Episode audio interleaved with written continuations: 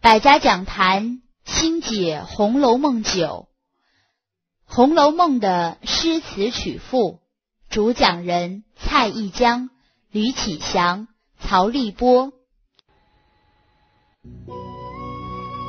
一位影响世界文坛的作家，一部震撼百年历史的作品。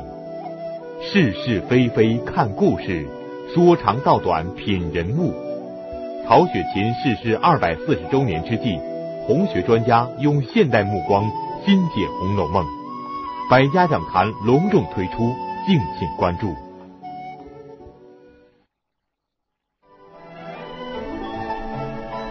红楼梦》文背重体，诗词曲赋应有尽有。《红楼梦》中的诗词曲赋具有怎样的特点？前代的诗风对曹雪芹的创作到底有何影响？江陵究竟是一位什么样的人物？他是如何走进诗歌的殿堂的？百家讲坛正在播出经典《红楼梦》大型系列节目。中国红楼梦学会副会长蔡一江教授，中国艺术研究院吕启祥研究员，北京师范大学曹立波博士，共同为您介绍《红楼梦》的诗词曲赋，敬请关注。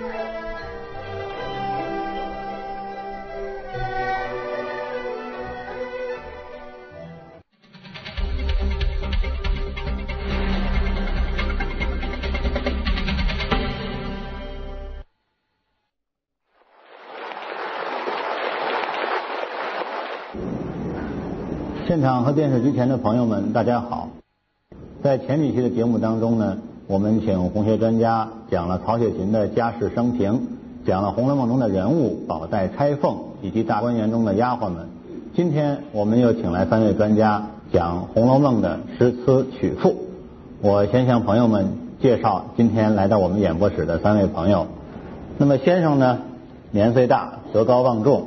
但是我们按照礼仪，女士优先。我们先来介绍女士。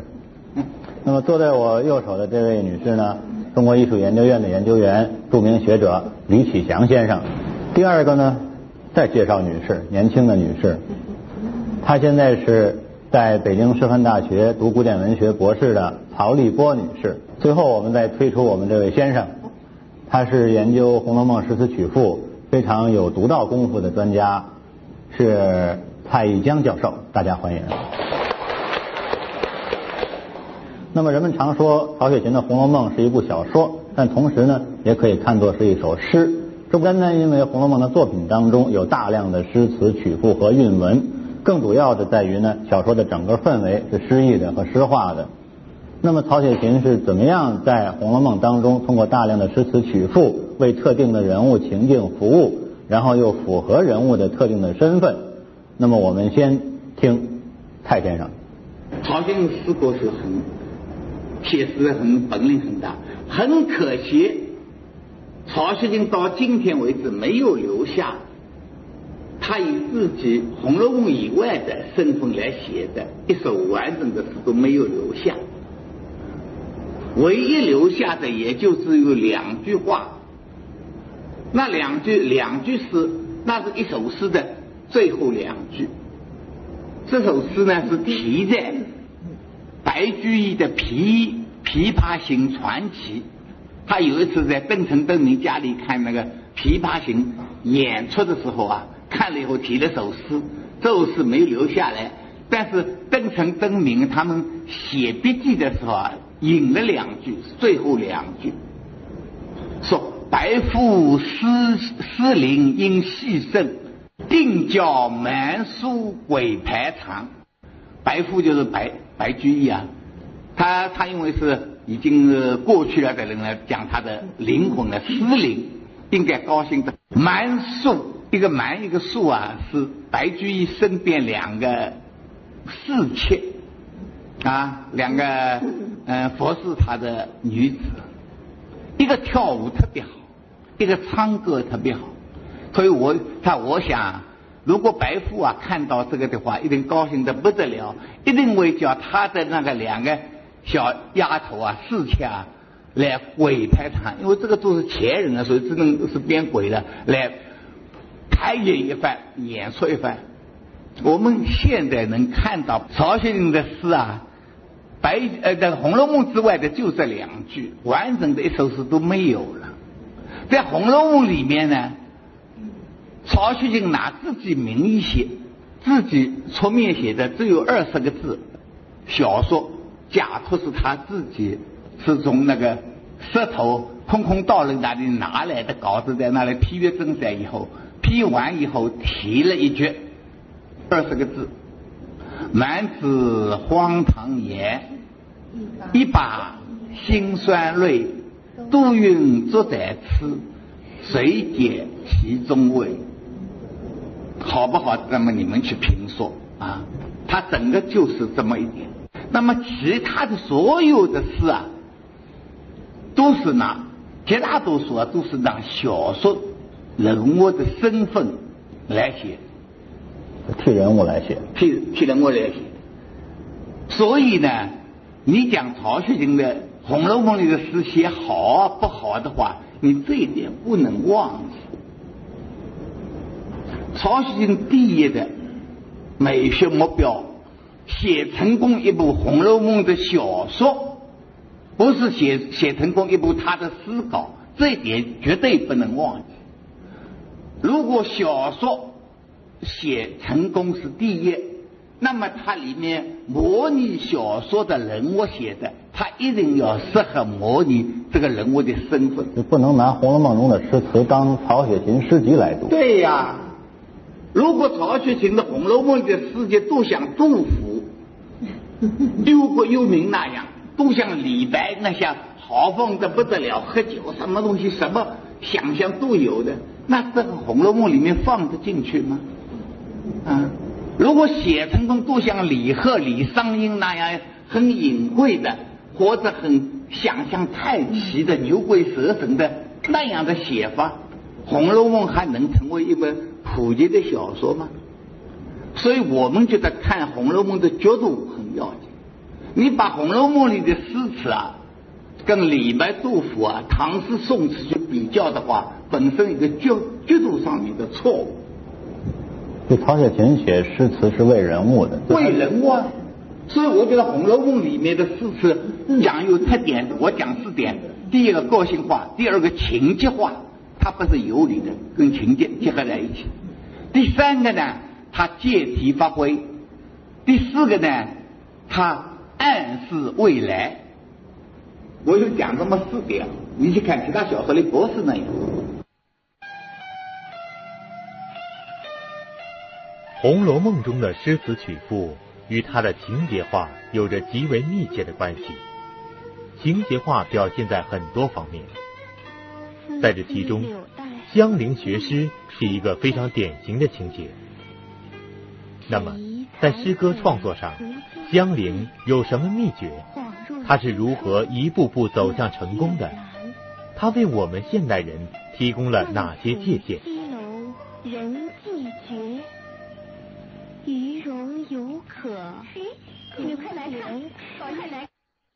菱学诗讲一共三首，那三首呢，实际上就反映了一个初学者呀。因为香菱经常向黛玉去请教，她不断的呃进步。那么这三首诗呢，就体现了她不断成熟的这样一个过程。我们先听听第一首啊，呃，第一首是这样的。我们呢，因为先入为主，你先想，第一首肯定是很幼稚的，然后呢，有一个不断成熟的过程。我们大家一起来赏析一下。呃，其一是。月桂啊，这是题目是银月三首，它是写月亮的。那么自然呢，要围绕着月亮来写。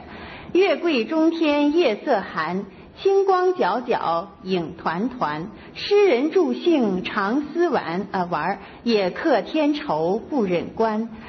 翡翠楼边悬玉镜，珍珠帘外挂冰盘。良宵何用烧银烛？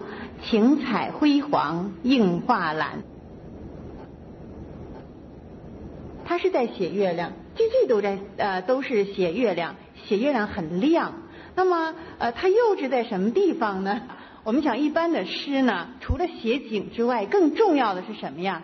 抒情哈，我们大家都知道，所以它实际上这首诗它就单纯的写景，每一句呢都在写月亮的亮啊，换个角度写它的亮，所以这里边呢，它幼稚就在于没有情啊，没有人的主观情感在里边。那么下面就看第二首，第二首是飞银飞水映窗寒，试看晴空护玉盘，淡淡梅花香欲染，丝丝柳带。露初干，只疑残粉涂金器，恍若清霜抹玉兰。梦醒西楼人已寂绝，余容犹可隔帘看。有没有人的意象在里边呢？这里边有啊，有人的影子在里边了。大家看一看这首诗，它进步在哪个地方呢？和上一首相比，前面一首啊，最最初刚的。嗯，曹立波同志念的这一首呢，林黛玉的这个指导老师啊，他讲话讲的很少，启发性的啊。对，蔡先说他可以做博士导师。但林黛玉真可以做博士啊！这个这个这个，他就是说啊，措辞不雅。不雅。别别。措辞不雅啊，比如说。诗人助兴常是玩啊，看到月亮，诗人可以助兴，老老是想赏玩它啊。野个天愁不能观啊，在野外的人啊，看到月亮可能天愁，所以不忍去看。这种话直截了当的话呢啊，在我们看来的话已经写了不错了，这个时候在他看就叫措辞不雅。都因为你诗读的少了，被他说不住了。被什么说不住了？被这个题目，月亮。这个月亮，月亮有什么好写的呢？啊？那么最多就只能写啊，诗人可以写月亮助兴啊，或者野外的人看到月亮圆了以后啊，觉得我离开家了啊，天愁。而且这个话呢，又讲的那么直截了当。林黛玉指的缺点并不多啊，就叫他重做，你自己去领会，这就是做老师的很好很好的办法。你老是啊不断的批评他这个那个的话多了的话，他他也记不住啊。叫他你再读再领会，我觉得他第二首啊，他的确是不大受束缚了，放开了啊。当然放开也还有限度。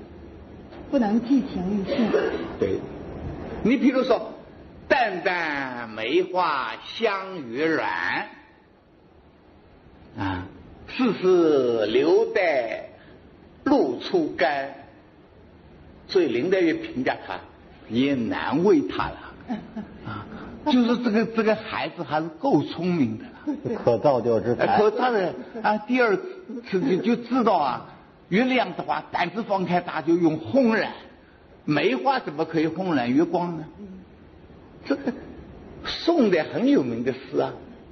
暗香浮动月黄昏啊，就写梅花的。这林和靖啊，我们杭州人，所以杭州我是住在杭州是，最熟悉了，是吧？暗香浮动的时候啊，月亮昏黄，月黄昏啊，所以说讲淡淡。梅花好像香气都要染到这个上面。至于月光底下的杨柳啊，有露水，这个诗歌更多就用不着引了。他知道有轰然的办法来写，但是毕竟这首诗啊，刚才就像 法利波讲的一样，他是用尽了脑。脑子啊，去想象啊，去比喻，但是知道老师的评价了两个字的缺点啊，是难为太了，但是还不好。为什么呢？过于穿着穿着富贵了啊，就老是把那些月亮觉得你胆子不够大，就就就就就去比喻这些东西。旁边在听的一个也是诗歌行家，叫薛宝钗。他一听以后啊，哎他这首诗啊，用月亮的月字底下加一个月，加一个颜色的色字月色，那倒可以。谢了，切了，啊，处处都写月色。你看它的月色就是月亮月光照照下来的情况啊，这一点很重要，请你们注意啊，历史的题目跟内容啊要扣得非常紧，写月亮跟写月色是不一样的。你写月亮的话，月月月色只能够顺便带到，主要还要写月亮。如果写月色，只是写月色啊。但是薛宝钗也有话，哎，没关系，多写几首就好了啊。诗本这诗啊，本来就是从胡说来的，胡说八道来的。哎呦，我我看到这句话的时候，我第一佩服这个薛宝钗，第二就佩服曹雪芹了，多大的胆量讲这句话。事实中胡说八道来的，没有，还是应该先佩服曹雪芹，也要佩服薛宝钗了。哎，他这个像嘛是编嘛。如果是啊没有胡说八道的胆量，你就不能领会他的好处。所以到他第三首的时候就博士毕业了。哎呀，哎是啊，他说说写三首啊，实际上这个过程啊，三十首啊未必写的这么好。对，是对。第一首的话，冲击量的。啊，是小呃初中水平吧，啊，第二首呢或者是高中大学水平，第三首也不是博士生了，那简直是个老实人。了，那写的挺够好的。我们来欣赏一下第三首啊，京华玉眼吊英男，影自娟娟破自寒，一片真敲千里白。半轮鸡唱五更残，绿蓑江上秋闻笛，红袖楼头夜依阑。博得嫦娥应借问，何缘不识永团圆？这个我比较喜欢，我先说说我的感觉啊，我比较喜欢这个中间这两联，因为这是一首律诗嘛。那么这个颈联和这个啊。颔联这两首诗呢，那这个四句对仗是非常工稳的，呃，一片对半轮啊，这个千里白对这个五更残。另外下一句呢，这个绿蓑江上对这个红袖楼头，秋闻笛对叶依兰啊，这个对仗很工稳。另外从意象上看呢，红袖楼头叶依兰，我想起南朝民歌《西洲曲》里边写写这个女子啊，这个 呃望郎上青楼，然后呢栏杆十二曲，垂首明如玉，和这个红袖楼头叶依兰的意象啊非常相近。另外最后。一句博得嫦娥应借问，何缘不识永团圆？这个和好多乐府民歌的结尾是很相似的。你像那个《迢迢牵牛星》的结尾，“盈盈一水间，寂寞不得语”，都是写这个 呃写月亮啊，写银河呀，然后质问为什么使造成了人间这种永久的别离，这种无可奈何啊？我觉得这个意蕴啊，对古诗意蕴的化用是很好的。我很喜欢第一句，这起句真是不凡。金华玉眼廖英男，跟香菱这个人啊太切合了。香菱本来是什么人呢？她是甄士隐的女儿，根基不凡。后来因为遭到这样的不幸，是吧？被拐卖这样的，整个的被埋没了。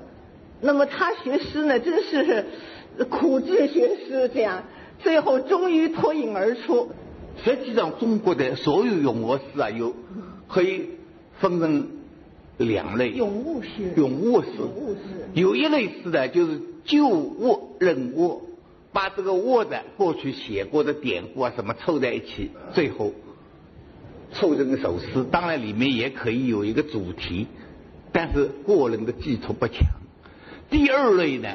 都是咏物诗里面成功之作，都是第二类，就是通过用我呢，把自己的感受写在里面，通过我表达出来。这我们或者讲叫寄情喻性，把感情啊记在里面，把自己的性会啊啊寄寓在里面，寓啊，寓言的寓，寄寄情寓性。哎，香菱领会到了，镜花月艳撩阴难啊，月亮的精华，乌云是盖不住的。我相邻的才华，命运的遭遭遇啊，我现在文化很低，但是要我盖我把我盖住也很难，撩阴难，撩过去也难，总有一天他要破云而出。埋没不了。埋没不了。嗯。第二句讲“影视卷卷破自寒”，啊，这句也写得好。啊，月亮的样子影啊，是那么的美好。破，月亮叫月破，它或者讲人的话呢，就是他的精神，他是那么的寂寞，那么的寒冷。月亮给人家看到就是一个清寒、寒冷的感觉。香菱给人家看到的就是这个姑娘儿啊，精神上面是有她寂寞痛苦的一面。这你看讲的那么好，三四两句，我一读的话还以为是杜甫写的。一片真巧千里薄，半人机场五更残。我看是曹雪芹已经拿出浑身解解数。对。再来写把自己的最高水平放在上，放在上面。你们回去再读读看，这两句的话，写历史的话是是是很老见的句法，很老道，很老道的句法。这香菱已具有老杜风了。对，你说一片是讲什么？讲针就是敲道一针，就是道一石头的声音嘛？啊，千里薄就是千里白的，是是月亮吗？千里也可以形形容这个真身，一片也可以形容这个月光。长安一片月是万物道一生啊啊，它就是这些形容词都是两面用的。这这个句子多老练。半人机场五更残，那个时候到天亮的时候，月亮一半被白被云遮住，半人。机场机提了，五根残，五根啊，已经到最后一根了，已经残了。这个残是五根残吗？它是月亮残，月亮也残，根生也残。这是《红楼梦》提到的杜甫那个《秋兴》里面有一句啊，杜甫也不能老是讲“从菊两开太日泪”。孤舟一系古原心这样的句法，还还有别的。杜甫他举这两句的话，可见是曹雪芹影影响是特别深。这两句在杜甫的历史里面，这些动词就是两面贯的。从菊两开，从菊花开了，从一种菊花开，两次开放。以前我开放看到了以后，我就掉眼泪；今天开放，我又掉眼泪。他的泪，他的曾经掉过的眼泪，我今天又掉了。两开，你说是菊花开还是他泪花开，都可以。孤舟一系故园深，故园心。有篇孤舟在门口，船不是船不是要系在那里吗？就吊在那一系的系。古园心，他一直想到古园，回到老家去的一一片心。这个一系两个字，还是心给系住了，还是船给系住？都是，就是诗歌里面的特殊句法。老杜的晚年的那个秋兴的这个东西啊，忽然之间在乡邻里面的诗里面出现。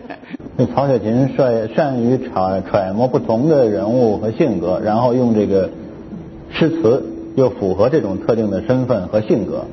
那么。李先生给我们举一些实例，来说明就是曹雪芹的诗词怎么样为人物的性格服务，同时又符合他特定的人物身份。我个人觉得《红楼梦》里头写的最好的是人物，它是小说，是不是？所以我就觉得，如果你要说他的诗好，那是因为，呃，是因为他为刻画人物服务了，是吧？就是蔡先生说的这个所谓案头制貌。就是按照你的头型来做这个帽子，这句话是文学界的前辈是茅盾说的。啊，比比方说吧，呃，其实有很多的朋友，尤其是很多年轻的朋友，《红楼梦》里的诗词都背的很多。啊，很惭愧，我自己读《红楼梦》的诗词呢，我往往是有些句子我最记得，就是跟那个人物个性最贴切的。比如说像像像薛宝钗，是吧？珍重芳姿昼掩门，是吧？那么就把他一种很很端庄、很很矜持，是吧？就是说自己很看重自己的身份，就他就符合他封建淑女的端庄姿态。对呀、就就会就会记住这样的句子。那么你说这个《葬花吟》，就是很难把这个东西独立出来，怎么讲？其实《葬花吟》。呃，蔡先生是研究唐诗的，是吧？其实他有很多承传的东西，是吧？从什么呃唐代的，就是你要从那个诗歌的这个历史上来回顾，有很多句子，应该说有的东西是前人是是有过的，是吧？包括到了唐六儒，好多句子很相似，但是我们还是要说《葬花吟》是属于林黛玉的，因为你说里头有很多很多句子。呃，好多名句是吧？天尽头，何处有香丘是吧？像什么至本皆来还皆去，就是像这样一些句子，就跟林黛玉的当时的那个感受，呃，一年三百六十日，风刀霜剑严相逼，是吧？这些现在不仅是大家熟，而且《红楼梦》诗词曲赋还有一个专场的诗歌晚会。那个真是唱起来啊，连朗诵带唱。那么像这样一些句子呢，它是属于林黛玉这个人物的，属于她的当时当地她的那种真实的感受，所以就说这个《葬花吟》好。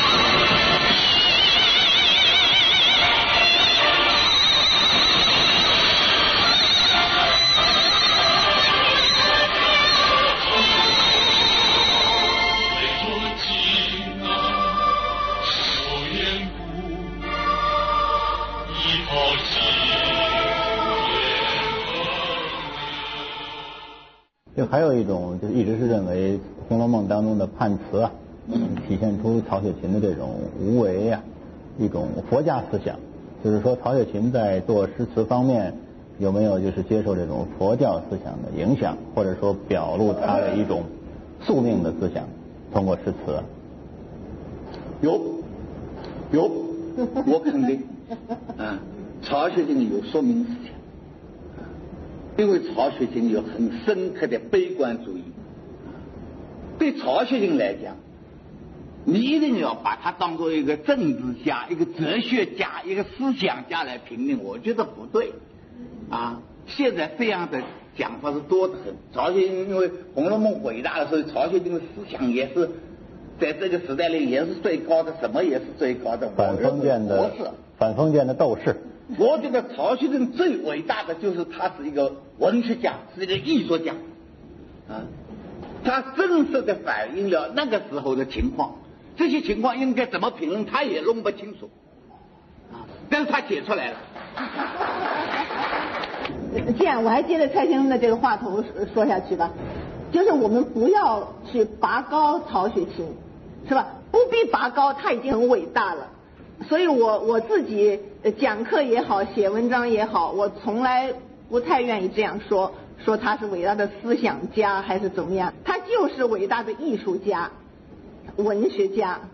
那么刚才主持人提到，就是说前面的判词和曲，这个很重要，在《红楼梦》里面的曲占的分量是很很大的。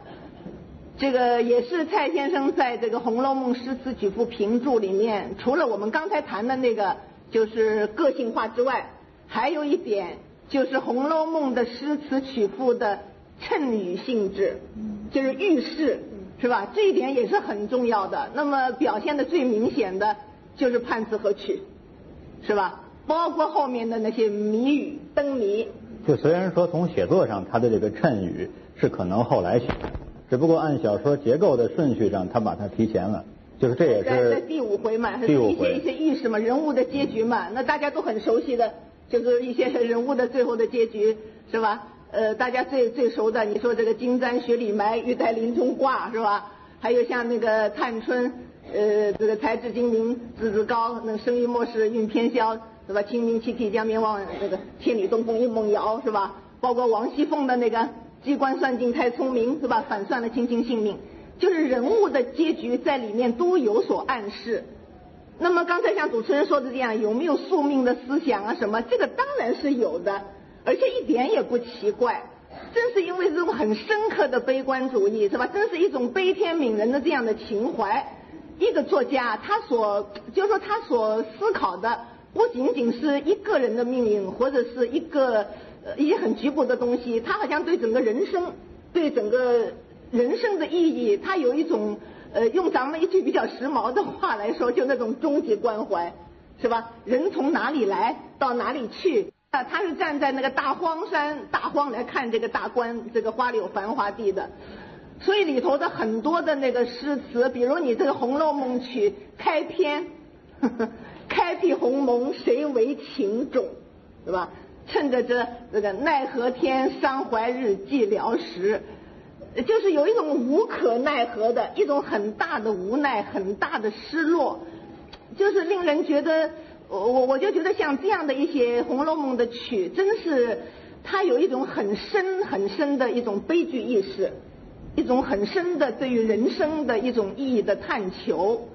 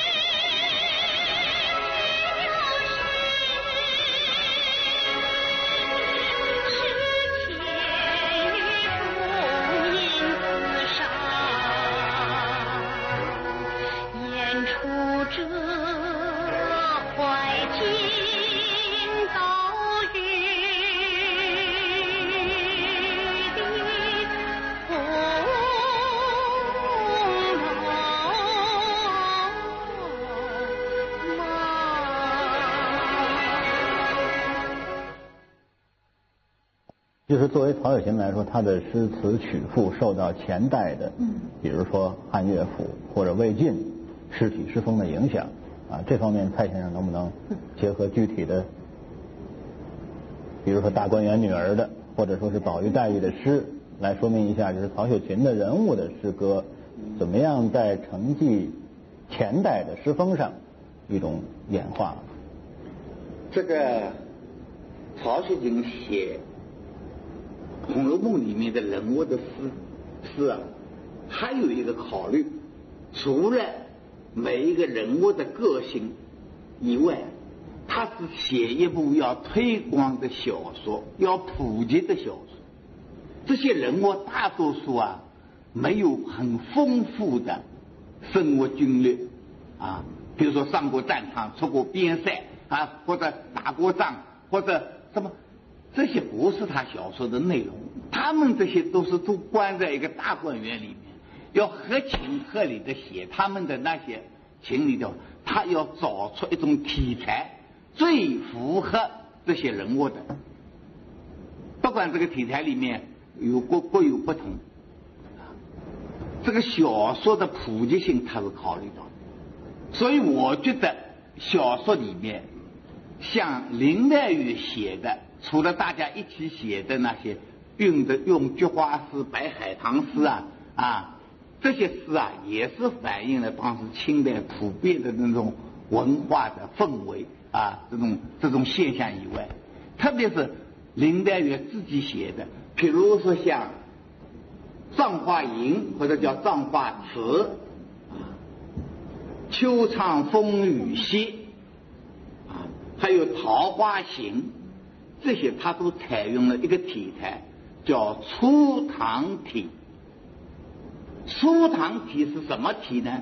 简单说来是初唐的时候啊的歌行，七言歌行的形式。这种形式的话，最适合于普遍人的。啊，接受就相当于我们今天讲流行歌曲，流行歌曲啊，不是高雅艺术，是流行歌曲，大家一看就能懂的，题材不出于离别相思，这也很符合这些女儿们的这种心境和情绪。对，岁月容易流逝，人生短促，就是这些题材，全是这些题材。这个《红楼梦》里边的诗词啊，它实际上是有深厚的古典诗词的底蕴的。比较典型的，我们很喜欢的，读起来朗朗上口的呢，就是林黛玉的《葬花吟》啊，还有呢林黛玉的《秋窗风雨夕》。那么这两首诗呢，实际上就是刚才蔡先生讲的模仿初唐体比较典型的两首。那么初唐时期，大家知道有两首。比较著名的七言歌行，一首呢是呃初唐的压卷之作张若虚的《春江花月夜》，还有一首呢也是大家熟知的，可能呃诗题不太熟，但诗句很熟，那就是年年岁岁花相似。岁岁年年人不同。那么这首诗的作者是谁呢？就是初唐时期的刘希夷。这首诗的名字呢叫《代悲白头翁》。那么这首诗实际上对《葬花吟》的影响是很直接的，像类似于“今年花落颜色改，明年花开复谁在”，直接影响到林黛玉的《葬花吟》：“桃李明年能再发。”明年闺中知有谁啊？这样的意蕴是很相似的。而《春江花月夜》呢，曹雪芹曾经在这个四十五回里啊，直接挑明他是仿造嗯，拟春江花月夜之格，乃明其词为秋窗风雨夕。大家看这五个字，基本上是相吻合的。春江花月夜，秋窗风雨夕，完全是一样的。嗯，对哦，很相似。另外句子也有很相似的地方，比如说《春江花月夜》里边“谁家今夜扁舟子，何处相思明月楼”，它和这个呃《秋窗风雨夕》里边的句子“谁家秋院无风入，何处秋窗无雨声”很相似。还有结尾《春江花月》的结尾“不知乘月几人归，落月摇情满江树”。那么。呃，林黛玉的诗呢，不知风雨几时休，已教泪洒窗纱湿，这意蕴都是完全相似的。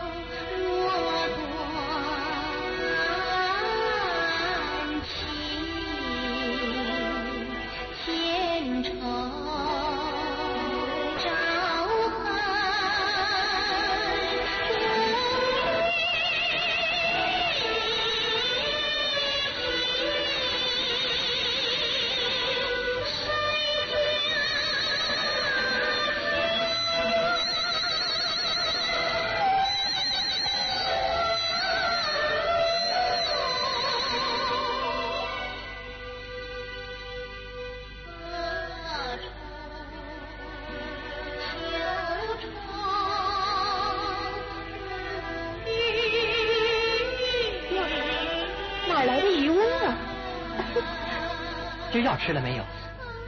好些了吗？这是多少饭？